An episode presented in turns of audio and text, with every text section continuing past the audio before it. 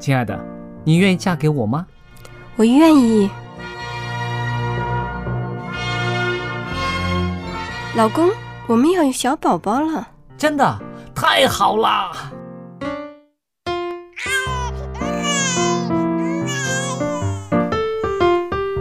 妈妈，妈妈，看我画的画，好看吗？真好看，宝贝画的太棒了，拿去给爸爸看看。爸爸妈妈，我去上大学了，你们都保重身体，我放假就回来。出门在外要注意安全，好好吃饭，天冷了别忘了多穿衣服。好了好了，别唠叨，给家里打电话哦。孩子啊，啥时候回来吃饭啊？你爸想你啦。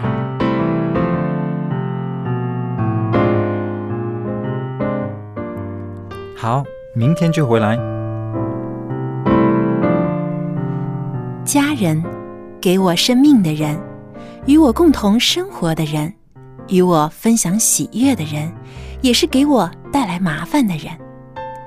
每一天说说笑笑，有时也吵吵闹闹，因为我们是一家人。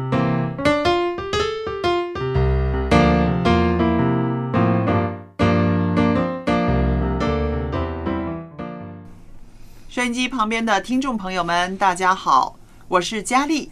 现在您收听的节目是一家人节目。那一家人当然不是我一个人了，还有我们的好朋友和家人在这儿哦，大家打个招呼吧。你好，我 Billy。 大家好，我是 Jerry。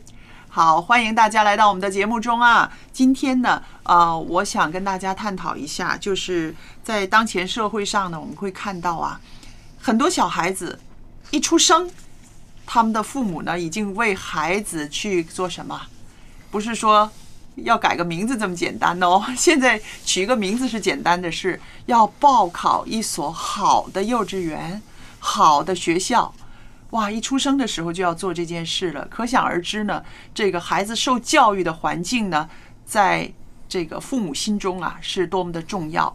因此呢，我们来谈谈这个名校还有这个学历主义到底呢，在现今社会上他所占的这个角色是什么，好不好呢？说到名校哈，这个当然有有几种类别，我认为了哈。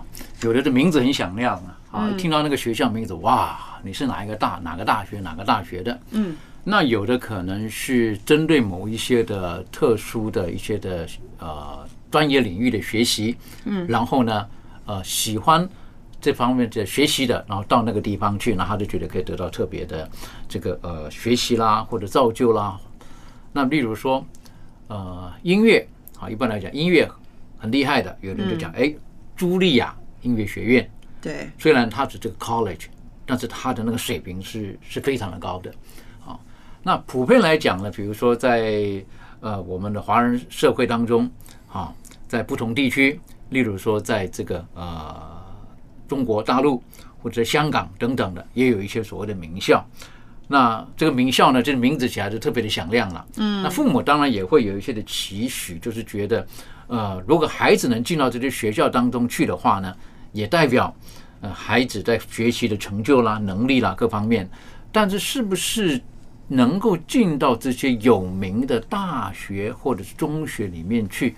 就一定等于孩子他的未来的出路，还有他的能力是到那个地方呢？我是觉得这很值得去探讨的。是的，那其实我想的，家长所想的跟这个社会上办企业的人所想的是不一样，对不对？嗯嗯。那在中国非常有名的马云，马云先生就曾经呢啊、呃、口出狂言，甚至说口出名言呢，他就说。啊，我们现在啊，甚至更不愿意招北大、清华毕业的学生。哇，他这一句话哈、啊，就让很多名校的学生呢，啊，心里面不是滋味儿。那当时他说这句话的时候呢，是在一个啊，人家给他颁授这个名誉学位的一个典礼上面，好像是在以色列，是不是？以色列的大学，是不是？对，嗯。那那个以色列的特拉维夫大学其实也是蛮有名的，对吧？可是呢，啊，马云先生在那儿呢，就把这些什么哈佛啊、北大啊、清华的这些所谓名校的学生呢，好像给了他们一巴掌。那么呢，从这个角度上我们来看呢，办企业的人跟家长好像这个理想上有些距离啊。我我想，其实如果呃了解马云他说这句话的目的，实际上他应当并没有瞧不起或者鄙视这些名校，嗯啊，只不过他觉得就是应该让应该一个人的这个学习当中呢，应该可以有更多的可能性跟超越性。对，如果是进到这些名校的时候，一般人的思维有可能就是他进到名校了，将来他就应当会进到一个好的企业当中去。那到好的企业当中呢，他可能就是。呃，可以升迁是比较好一点，容易一点等等的。嗯，那马云的意思可能觉得就是，也许这些读名校的人，他不一定出来之后，他他他他有那种成为中小企业或成为自己自创一个企业的那种的企图心，因为他的人生当中似乎好像已经被社会当中无形当中的一些的枷锁或者思维给捆绑住了。是，所以他可能反而希望就是说我宁愿找一些这个。这个不是这个名校的哈，不是被那框框框住的人，他如果来的话呢，他可能更会施展一些他的一些的潜力啊，或等等的。对，您理解的很对。当然，如果说他是从名校出来的，他又愿意有自己去创业的话，对，那他认为的成就应该是是更了不起的。对，只不过有可能有一些家长的想法就是，你从这个名校出来了。那很未来你的人生的路大概就是这个样子了哈，比如说考取一个这个一官半职啦，或公家的单位啦，公务员、啊、公务员或什么，对不对？那个、是不是？不是，您刚刚提到那一点是很对的，因为那个马云他是意思是说，如果我毕业于这个北大清华的话呢，嗯、就不会有阿里了。那就是说什么？他如果是名牌学校出来的话，他的那个企图心、创业心可能就被。淹没了，对，有可能有的人他们就就因为进到了学校当中，他可能已经视为他人生未来大概就是做什么事情了，但也不能如此的鄙视，因为我们也知道有一些名校的，例如说哈佛的，嗯，好，不是毕业生，而是这个而是这个还没毕业的哈，叫什么？这么叫做中辍生，是不是？对，啊，他终于离开了，反而成就了一些伟大的事，也是有的，所以不代表是不可能，可是。不要迷失。其实您看啊，他能够考到哈佛的话，就证明其实他本身其实是很有能力的，嗯、对不对？对。那我呢，是作为一个家长来讲呢，啊、呃，我是很真实的说，我其实蛮迷信名校的，我也蛮看重学历的。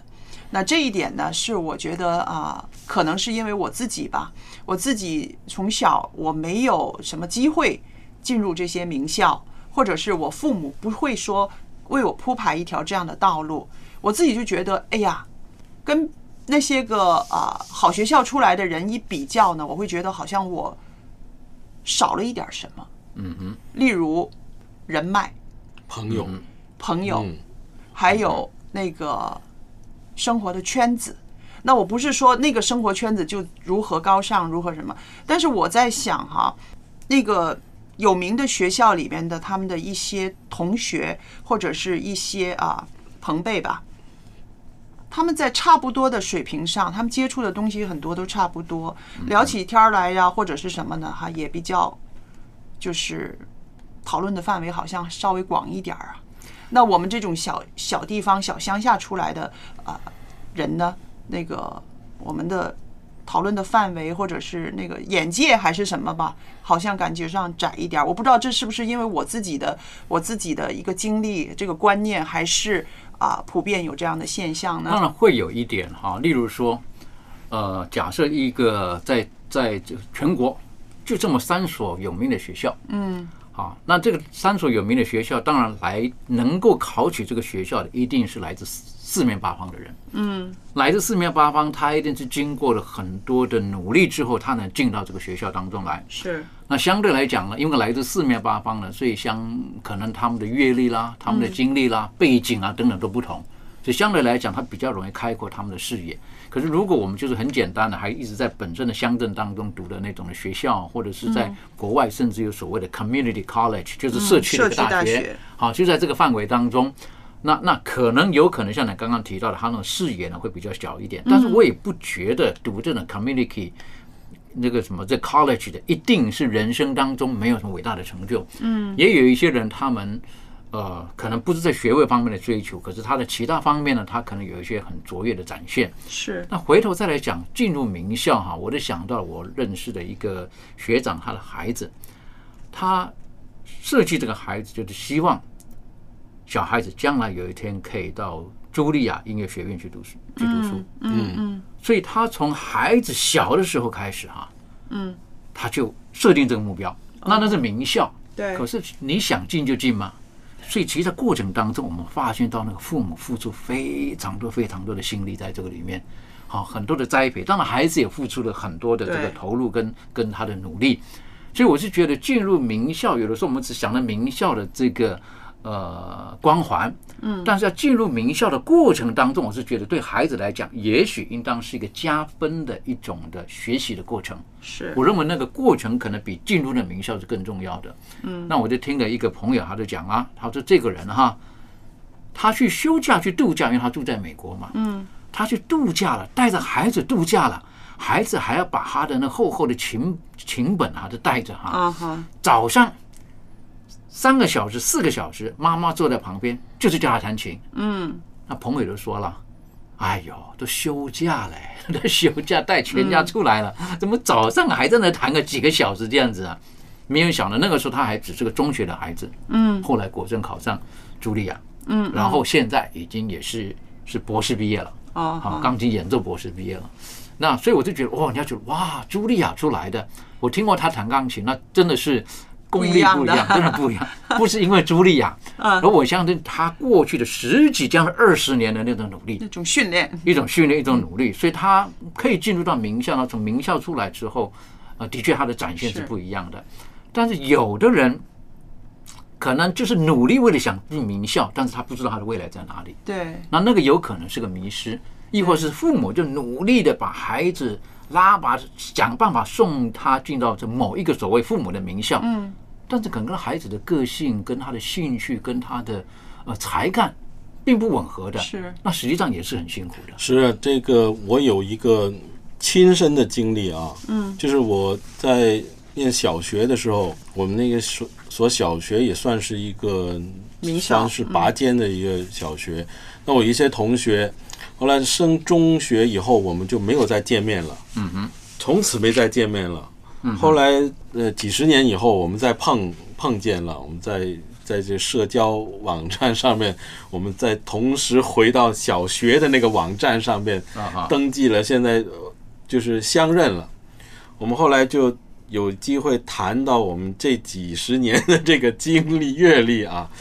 那他跟我讲的，他这个很有趣。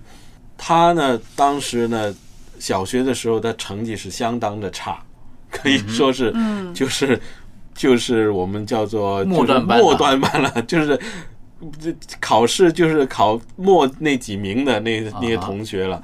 但是我们呢，也是好朋友，我们经常一起玩的，但是。因为我觉得当时可能我们还是小吧，根本对这个认识啊没有太大的就是认知说，说哦，念不这个小成绩不好，可能会影响我们将来这个呃就业啊什么。当时可能没有想的那么复杂。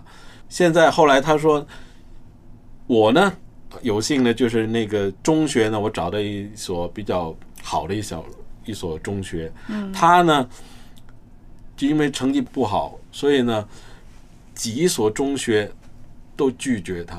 哦，嗯嗯。后来呢，他跟另外一个同学，成绩也跟他差不多的，也比可能比他更差的，嗯嗯，好像比他好一点的，说是，就说，哎，不行了，我们去找那一所中学吧。他说那一所中学，人家都说不怎么样，不怎么样的中学，那个那他们就说没办法了，我们现在。能有学校收我们，我已经不错了，你们是不是啊？后来呢，他们他就跟那个同学去报名去了，嗯，结果呢，那个同学呢没有录录取，嗯哼，他反而被录取了，嗯，后来长话短说，他因为是在我们在这个重点的小学啊，嗯，他的成绩是最差的，嗯哼。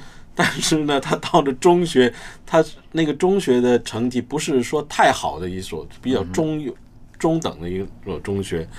结果呢，他发现他在那里，他成绩呢变成拔尖儿了，哦哈，自信心提高了。对了，他发现他在那里找到他自信了，他念书越来越投入，越来越呃努力。结果呢考上大学，嗯嗯，而且呢还做了工程师，嗯嗯啊，他跟我讲了以后，他我回想我自己，我看我去了一所比他好的中学，但是呢我因为那里的人都是拔尖的同学，嗯，我反而变成我是那个末端末端班的同学。哎，你这个是真实的经历，我就是在那个网上哈找到了一个这个一个家长群儿，他们呢在分享一个话题，非常的激烈。他说：“你愿意你的孩子读这个名校的包妹包尾的，还是读普通过普通学校的？他年年考第一。”这些家长们呢就觉得。啊，有的发表了，对不对？有一些就觉得，嗯，啊，我情愿他去跟那些个读书好的人跟着跟下跟下跟他跟他跟下跟下呢，就可以呃成绩上去了。但是有的家长的见解呢，就是说，呃，不用，我要我的孩子呢心理上呢哈可以更健康，不至于常常自卑，三五年都在自卑的环境里边呢，他在一个呃成绩不是很好的学校里边，他总是考在前端。那么呢，他的慢慢自信心出来之后呢，相信他的前途呢会比那些个在名校呃考最尾巴的那些个要好多了，也舒服多了。那这个这个贴文出来之后呢，很多父母呢真的是把他们的这个见解全部都说出来了，有的说这个名校的师资好。这个师资好比什么都好，师资教得好，然后让孩子可以明白可以懂，那这是一个一个方面了。另外呢，也有人反驳说师资好没有用啊，如果这个老师没有什么爱心，因为他教惯的都是聪明的学生，这个一两个呢就是脑筋不是好使的学生呢，在他眼里呢就是什么也不是了，那么孩子也会受伤害，加上呢那个环境呢会让孩子呢呃萎靡不振了。那你们说这个家长们的看法是很有这个意思的，是吧？其实我我我认同，因为这个我爸爸曾经跟我讲过，嗯，好学校有坏学生，嗯，坏学校也有好学生，嗯，不论你是念的是什么学校，成绩好还是不好，还是要看自己，嗯，这个就算老师他教得很好，你不去努力。考试成绩也不行，嗯，呃，如果老师没有那个名校那么出名，他没有那个挑那个考试题目那么精准啊，你可能到公开考试可能没那么容易挑到那个呃考试的题目，是不是啊？拿不到高分，但是呢，也有很多在普通的那些学校毕业出来的同学，嗯，他们。人生也很成功的，嗯，对。而且在名校里边哈，有一个蛮残忍的现象，这也是我从这个网民这里看到的哈。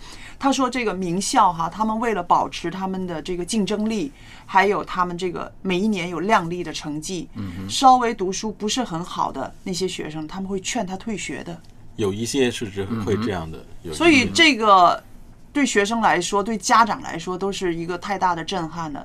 就是说我成绩不是那么好，可是你让我读到这个年级了，初二了，初三了，你让我去转学，让我去换一个环境，那心理的压力是非常大、非常大的。对，所以我，但是我觉得进入到名校去读书，像刚刚这个 Jerry 分享的，在名校当中他是末端班的，对于他的整个。呃，这个心理素质来讲，到底是健康与否，这个也是值得探讨的。嗯，好，如果说在名校当中，可能自己一直是跟其他的同学们比较比不来的，那那我是觉得这个对孩子成长来讲，不一定是最健康的。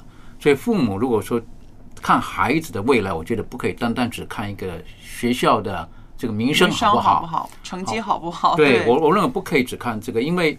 在名校当中，或者他的成绩不代表他人生的一切。对，我碰过有一个，呃，我我读书的时候呢，实际上学校不是名校，嗯，但是我们有一天班上的转来了一个名校转来的一个学生，嗯，一个同学啊，真的是名校。好，在我们那里来讲，一听就哦，这个就是准备都是考一等大学的，嗯，他居然转到我们班上来。好，那后来我们了解到，他本身因为在读书的过程当中，他受到太多的刺激，嗯。太多的刺激。那所谓的刺激是什么？不是他在班上的时候，在名校的班上，他不是末段班啊，他是在前面的。哦，可是他说我人生再怎么努力，我最努力的，我在班上只拿了第五名。嗯嗯，他是很大的挫折感。嗯，他一直看着那个第一名的。他他没有办法平衡自己，因为他是个女校嘛，嗯，他说他真的又高又漂亮又聪明又会玩，什么都会，我就拼命读书，但我好像怎么样都没有办法像他这个样子。后来他精神上受到很大的刺激，嗯，所以他没有办法继续完成他的学业，所以来到我们这种我们这种不入流的学校当中哈来读书了。可是他在我们这里呢，他的人生得到了释放，嗯，他才发现了原来好像。不是只有一个事情，其实可以很全面的发展，因为我们学校本身是鼓励学生是半工半读的，嗯，所以他本身第一次去摸泥土，然后叫他去在在果园当中的时候，嗯，啊，对他来讲是很新鲜的经验，他觉得不是说读书就好了吗？怎么还要来搞这个东西呢？对，为什么还要来打扫教室呢？为什么还要来洗这些东西啊？做这些事情呢？或他人生当中。呃，得到另外一方面的开发，嗯，那后来当然也就都毕业了，然后也读书读大学也毕业了。然后他自己在文学方面，他在他的著作方面，他得到他自己的成就感。嗯，我是觉得对我来讲也是一种的学习，因为在那个名校当中追求的一直是那个分数。可是我们这个同学呢，他在文学上、文笔上是非常厉害的，哦，非常厉害的。可是他在理科上就是很吃亏的。哦，你知道每一个人的个性不同，可是到那种学校的时候做平均的发展嘛。是，所以刚才所提到的这个到底什么是好呢？我是觉得每一个父母真的是要看着孩子。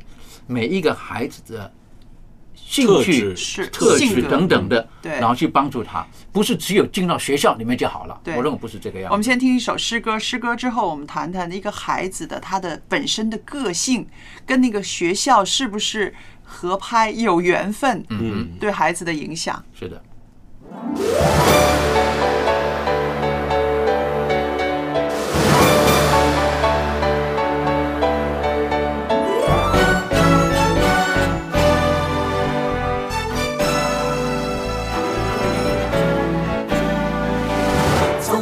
知道什么是无限，从太阳知道什么是永恒。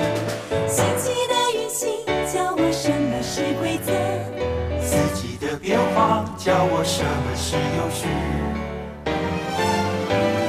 夕阳告诉我什么是美丽，花落告诉我什么是甜蜜，雪花。告诉我什么是纯洁，小鸟的歌声告诉我什么是快乐。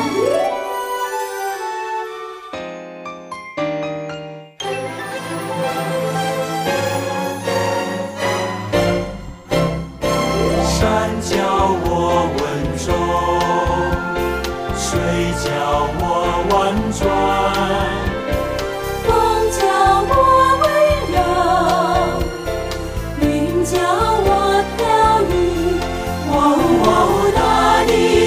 教我宽广，花草教我自在。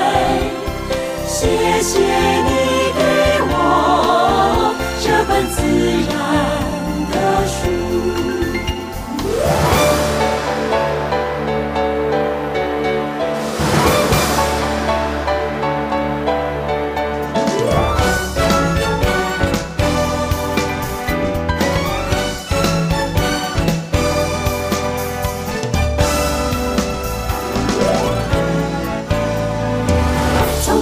知道什么是无限，从太阳知道什么是永恒。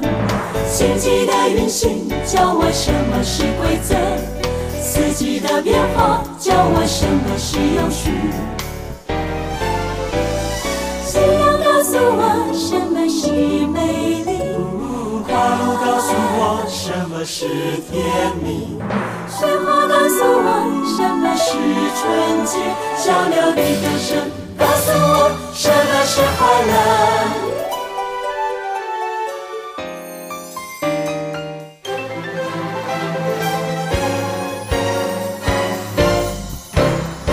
山教我稳重，水教我婉转，风教我温柔。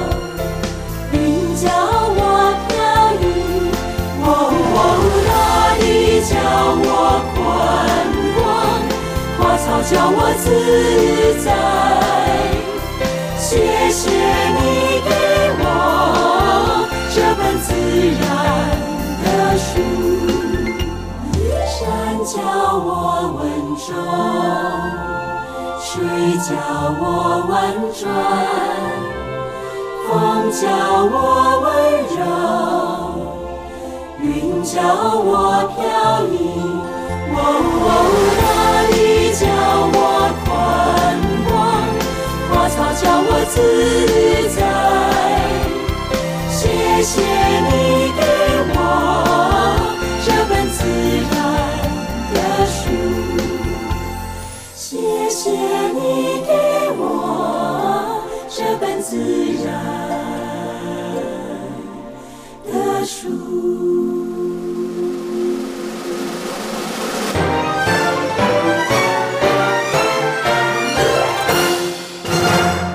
哇， wow, 我们刚刚听的这首诗歌叫做《自然的书》啊。嗯、那其实呢，我们说一个学校的氛围跟一个孩子的性格要有这个怎么说，要有配合啊，还是有缘分哈、啊，好尬吧？需要，需要，我认为需要的，需要，是不是？那我就记得呢，我曾经看过一篇文文章，在日本呢，他们说这个漫才这个在文艺界很很流行，是不是？其实就是说笑话，两个人在那说笑话的这个表演方式。那其中有一个呃成了名的漫才师呢，他就是说他读书的时候呢，他心里面就有一种搞笑的特质，嗯，他就是不能够忍受那种每个人乖乖的坐在那儿枯燥的那种，那种枯燥的听书。那小时候也读了一所不错的学校，可是呢，心里边的那种搞笑的本性呢，常常被压抑，觉得非常的苦闷。老师在黑板上写字的时候呢，他真的是无聊到站起来，屁股在椅子上画个圈再坐下，他都觉得啊。 做了一点什么，就惹得同学笑，他就满足了、啊，满足了。那你说，同学有的人会笑，有的会还嫌他呢。那在这样一所学校里面呢，他真的是待不下去。后来呢，就转学了，转到一所比较散漫的学校。然后呢，他心里边的这种搞笑的特质呢，就慢慢的更加的发展萌芽，甚至在比较年轻的时候就已经开始想这些个笑话了。那后来，在这样没有压力的地方呢？ 他就慢慢的啊，把他自己心里边的那种那种幽默啊、搞笑可以发挥出来，而且没有阻拦他的这种创作，后来也成名了。那我觉得，你看哈，一个孩子的个性跟那个学校的氛围其实有着直接的关系啊。嗯哼，有的。呃，这个这个怎么说呢？哈，父母如果说能够真正了解他的孩子，把孩子放在一个适当孩子成长的土壤当中，我是觉得那是父母的一种的智慧，对，好，而且也是父母的勇气，嗯，因为大环境当中有的时候很多就觉得说，父母在一起的时候讲一讲，哎呀，我的孩子考上这个学校，考上了学校，如果父母不能够自己能够把持住的时候，有的时候会不知道怎么开口，是，好，甚至有的时候会觉得说我的孩子比较，我的教育出问题啦。 这个我的孩子不如人啦、啊，还是我本身出了什么问题啦？嗯，但是每一个孩子可能在每个环境当中，呃，他适不适合，我就觉得真的真的是需要去去思考的。例如说，有的父母怎么样，就是希望孩子，呃，你要去当个医生啊，将来比较有出路，好等等的。对，我就记得这个呃，有一次碰到一对父母。 然后呢，孩子很聪明的，从来都不上不需要课后补习了，成绩还是很好的。那我就觉得这个孩子一定会上这个，一定是要准备上这个一流的名校了。嗯，好，这个孩子很聪明的。那父母本身也是有一点蛮觉得脸上有光的。嗯，那有一回呢，那妈妈就跟我讲了，她说：“哎呀，还是你帮我劝劝我这个儿子啊，我是怎么样的，没出息啊。”我说：“什么叫没出息呢？”我问他将来这个你你你。 这个呃，以后大学的要读什么，要考什么，读什么那样子啊？那儿子忽然间讲，他说我我想要当个兽医啊！哎呀，这个其实挺好的。哎呀，兽医不是也是医生吗？妈，那个医那个妈妈说，你看多没出息啊！怎么怎么搞的？我想要去给给那狗啊猫啊看病了，怎么做这个事儿呢？劝劝他吧。那我当下我就觉得，我叫你讲没什么不好啊，多难得，很好。可是你知道呢，父母的观念，嗯。 很强烈的，后来有机会跟着儿子聊天，嗯，那样子，我说，哎，你怎么会你妈说你想要当兽医，他说对呀、啊，很好啊，我觉得一天跟这个孩子动物在跟着动物在一起，然后看着他们，然后可以帮助他们，我觉得很棒的事情啊。那我就跟这个妈妈讲了，我说我觉得这个兽医没什么不好、啊，对，是不是？可是妈妈的那种固有观念，嗯。父亲比较不大敢讲，妈妈比较强势一点，他的固有观念觉得说那个不行，嗯，所以当孩子他准备要考大学的时候呢，那妈妈就把那个方向指得很清楚，嗯，你就要给我进到哪一个大学的什么科系的什么什么什么，嗯，你知道那个孩子的那种很痛苦的反抗，嗯，他又不敢明着反抗，嗯，所以到后来这个孩子若干年之后，他也上了大学，可是怎么样我发现到，嗯，他就是没有去读医学院。哦、嗯，他怎么样都就是不读医学院，嗯，好、啊，然后后来呢就变成是读药剂，嗯，好、啊，有一点跟让妈妈安慰一点，嗯，实际上我认为他的能力要考上当医生是绝对可行的，嗯，但是你知道在这情况下，有的时候可能父母的方向啊或什么一些迷失，反而让孩子能够对这个社会有更大造就的一些的领域的时候，可能就迷失掉了，对，我就觉得很可惜的，所以我是觉得绝对不要把呃名校等于未来的出路。画上等号，嗯，而父母也绝对不应当把心里面当中认为的名校跟孩子的未来一定画上等号，绝对不要这么想这个东西。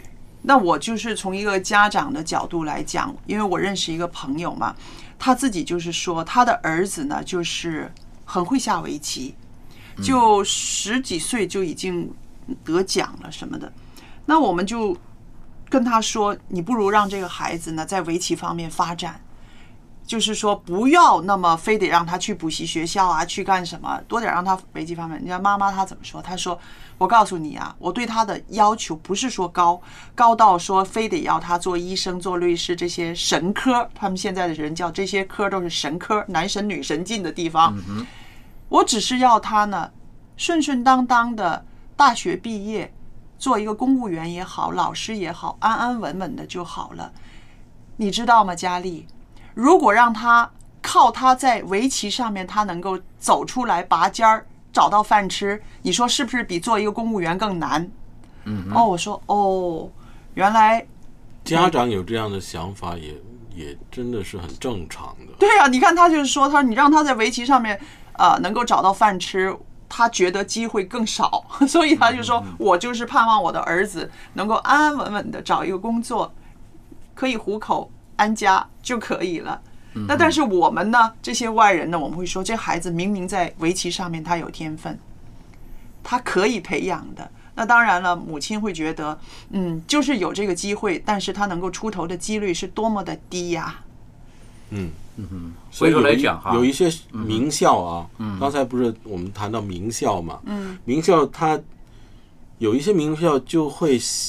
吸引这这一类的同学是，就是你有我们叫特异功能的同学，就是他特殊成绩的，比如他打球啊，对，他的这个体质很适合打篮球的，名校一定是对吸引他，一定要收收来的，对对，就你就不用读书了，你读书的成绩呢要求你不高，嗯啊，你勉强就可以了，你主要就是好好的。帮学校打球，多拿一些奖杯，嗯啊，或者是一些呢，就是呃乐器的这些高手啊，嗯，啊，他就可能有一些特别的一些乐器，嗯，呃，然后那名校也很愿意吸吸收这些同学的，给他很多的训练，嗯，让他呃。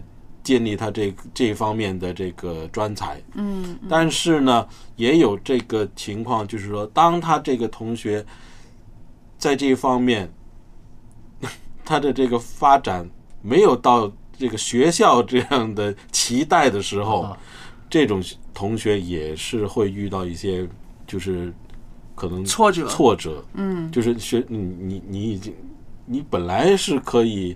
为学校增光的，现在你怎么这个这个表现不佳？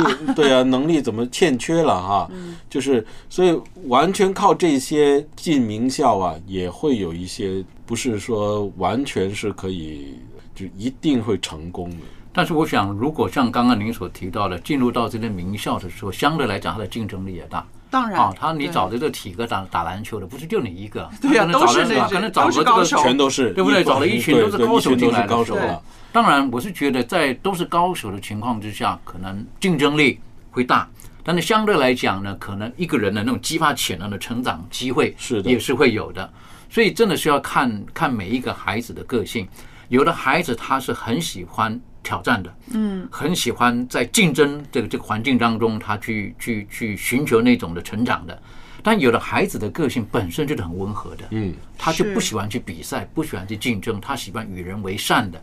那这种如果说一定把它放在这种竞争很厉害的地方的时候，其实是很辛苦的，是的，压力很大。对，有的孩子实际上他是很享受竞争的，好，他他他觉得他拿了第一名哈，把这个同学给击败了，他觉得很有成就感。嗯，好，你知道这种的，对不对？他就觉得哎自己，但是我想每一个人个性是不一样的。可是回头再来讲，我个人认为了哈，如果今天这个啊、呃、同样的一个公司来了三个人。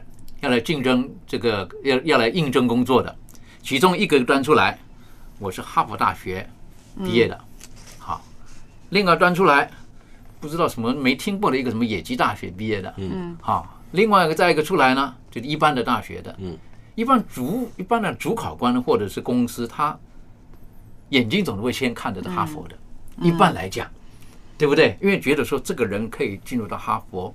他过去的成长过程，他一定很努力的，他的态度，他的什么，所以优先考虑给他。但是我觉得，他进入到大学跟哈佛跟从哈佛毕业出来应征工作，他的学历高，但是不等于他将来表现的能力，我认为不一定。但是呢，您刚刚提出来的这个论点哈，跟这个中国薪酬网上面的一些资料很吻合。嗯，那根据中国薪酬网发布的二零一八年的国内高校薪酬排行榜看呢，不难看出排在前面的呢，几乎都是知名的高校，好像北大、清华这种顶尖儿的高校的毕业生，他们的这个一出来上班的这个薪资呢，就处于比较高的水平。对，所以有人说能力比学历更重要。但是呢，往往在这一个工作上面呢，这个学历似乎压倒了这个能力。那我们也可以看到，其实能够进入这个顶尖大学的这些学生呢，他有学习的能力，能够进去，能够毕业，确实有学习的能力。但是他的工作的表现，在工作上面的一些能力，譬如人际关系，对不对？呃，譬如性情、个性，那这些个能力呢？直接的就影响到他的工作能力了。那其实这个真的是有待进入工作岗位之后才会发现出来的。所以我就碰过一个这个呃科技公司的一个董事长，有一次他就讲到了，他说：“哇，能够来了进到你这边做工程师的都不简单了哈，也是很赚钱、很有名的一个科技公司。”他就提到了，他说：“那这个一般人问他说，你你希望来你这里的人是什么样子的人呢？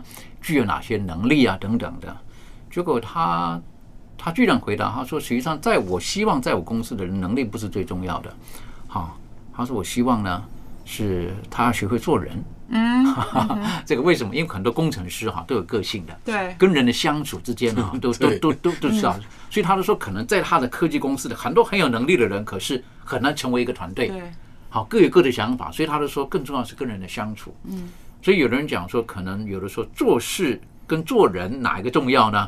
哎呀，这个是很高的学问在里面啊。我们也希望有的人很会做人，可是不会做事也不好，太圆滑了哈，是不是？那有的人可能很会做事，可能又不懂得跟人相处，可能也不不见得很好。所以名校出来的这个，可能他带有名校的光环，可能他无形中也许会觉得自己的能力应当是很强的。那觉得自己能力很强的，有的时候相对来讲，一不小心可能就流露出。对别人的那种的伤害，傲气啊，傲气，他不，他觉得这么容易的事情，你为什么都做不好呢？等等的，哈，那可能在团队当中，他可能很难成为一一个团队当中的润滑剂啊，或什么，他可能可以成为一个领袖 leader， 但是如果是他本身并不能够有那种同情心的时候，他可能也不会是成功的领袖，他是成为领袖的，可是不一定成功的领袖，因为他无法带领这个团队。所以整个这个提到的这个名校当中的这个刚刚刚才提到了，这个嘉丽提到的，就是哎，可能起薪点会比人家高，是，洗心点会比人家高，但是将来会不会一定呢？不敢讲。那条路还很长，对，路很长。你二十几岁的时候，可能你会比同同才之间可能你多了五千，多了一万。那未来会如何？其实很难讲。所以我只能说，这个名校出身、高学历，它只是一场一个入场券、敲门砖。对，你有这个入场券、敲门砖的话，的确是很好。但是进去之后，啊，在工作的岗位上，你能为工资啊，为公司带来什么效益？那个就是非常比考试还难的了，对不对？你考试你是一个人读书，我努力，我理解，我书写就可以了。但是你在那个工作的范围呃岗位上面呢，你各样一个人的个性啦、态度啦、心态啦，所有的表现，再加上你的工作能力，才能够拿到那个成绩表吧。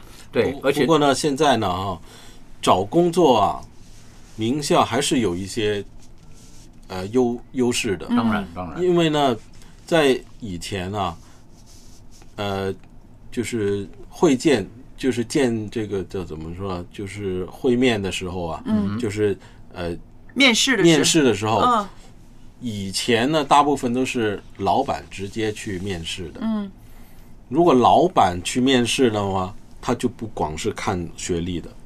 他会看你这个人态度啊，嗯，看你这这个人的这个这个呃，跟你谈谈话的时候会呃尝试会这样理解你，这样体，嗯，而不会直接看这个学历看得那么高。嗯，他觉得嗯这个人呃老实啊，可能他喜欢老实的人，但是因为最这几年来啊，可能十十几二十年来了。一般的这些大企业啊，嗯，老板都不会做这个工作的，啊，对对对，建工的这些工作全都是交给这个人事部，对，那人事部的那个同事呢，他们就没有那个权利啊，嗯，去看了解你的为人，嗯哼，来再把你交给老板去，嗯，第二次面试了，嗯，他一来看就是看你的学历，嗯，他要先过滤嘛，对，啊，他过滤就是这样，嗯，所以那个也会有有一些影响。所以名校跟学历，我是觉得当然也是考量的因素之一，可是不要把它成为是绝对了，对，不一定是绝对。嗯，好了，接下来呢，我们有这个一首好听的诗歌，由春雨为我们介绍，我们来听听吧。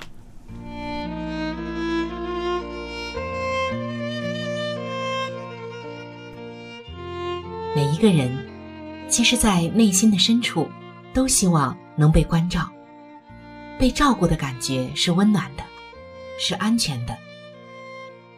在圣经彼得前书的五章七节，这里有这样一节经文说，你们要将一切的忧虑卸给上帝，因为他顾念你们。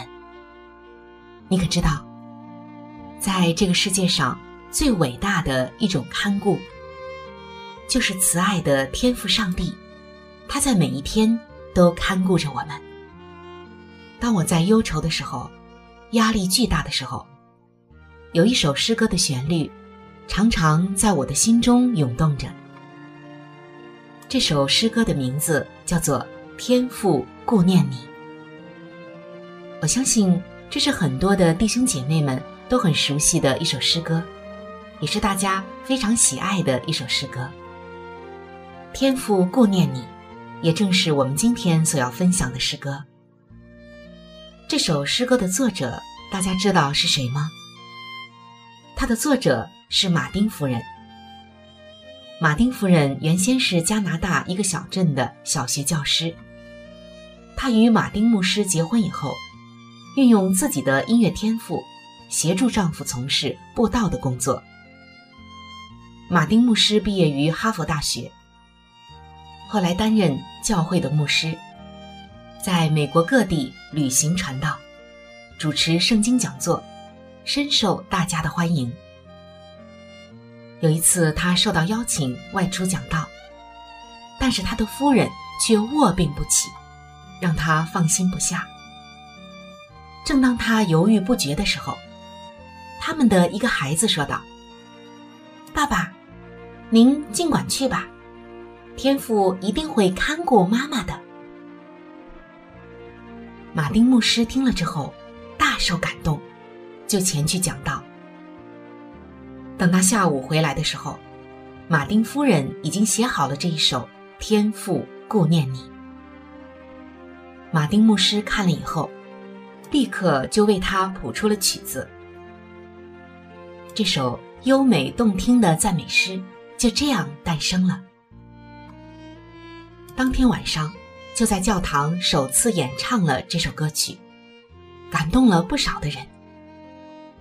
在以后的岁月里，这首诗歌也给历经坎坷、身患重病、客居他乡、软弱疲惫的无数的信徒带来很大的安慰和帮助。亲爱的弟兄姐妹们，接下来就让我们一起来欣赏这一首安慰了无数基督徒心灵的诗歌《天父顾念你》。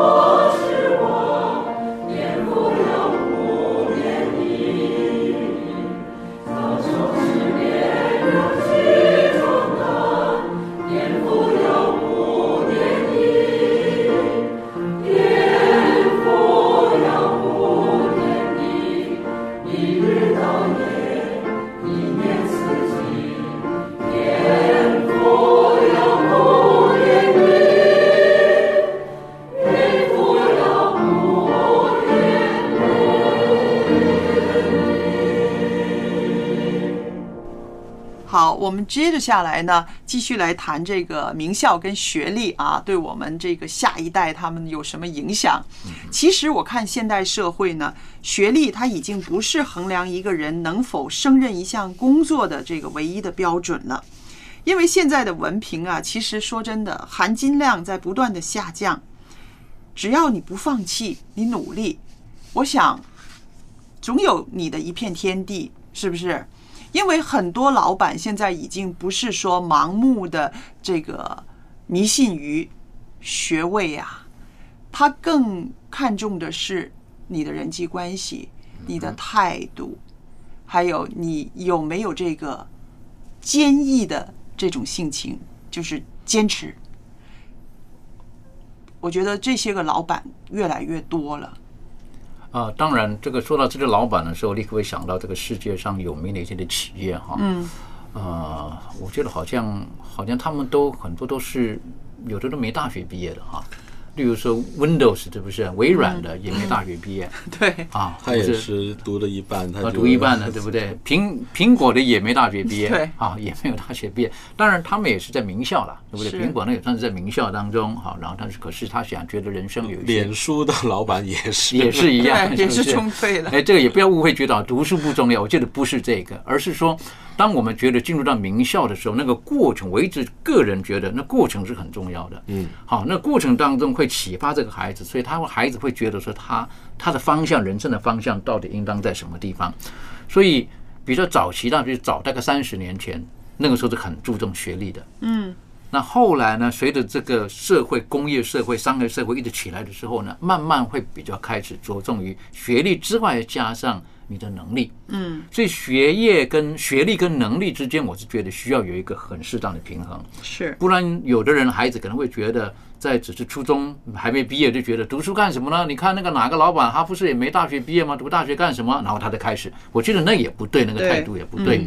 好，我是觉得就是，我一直觉得学习学历有一个能够进入到名校，是代表我们学习的过程当中，对这个过程我们负责任。嗯，我们很努力的去追求，很努力去完成它。然后之后呢，不要觉得说拿了一个高学历，我就觉得以后就飞黄腾达、平步青云了。不会的。当我们有好的学历之后呢，实际上人生的路还长的嘞。嗯，是不是？还有很多很多需要去去证明的。对。所以有一些你有高学历。能力一般，嗯，好，那到后来呢，也是也不可以讲说不怎么样，我只能用一句话来形容，叫做小时了了，大未必佳，啊，是不是？他他，所以这个我是觉得很多可以去学习探讨的。为了这个预备这一期的节目呢，我就翻了一些资料，看到有几句话呢，啊，觉得说的很好。他说，学历是起点，能力是核心。嗯哼，说的很对，是不是？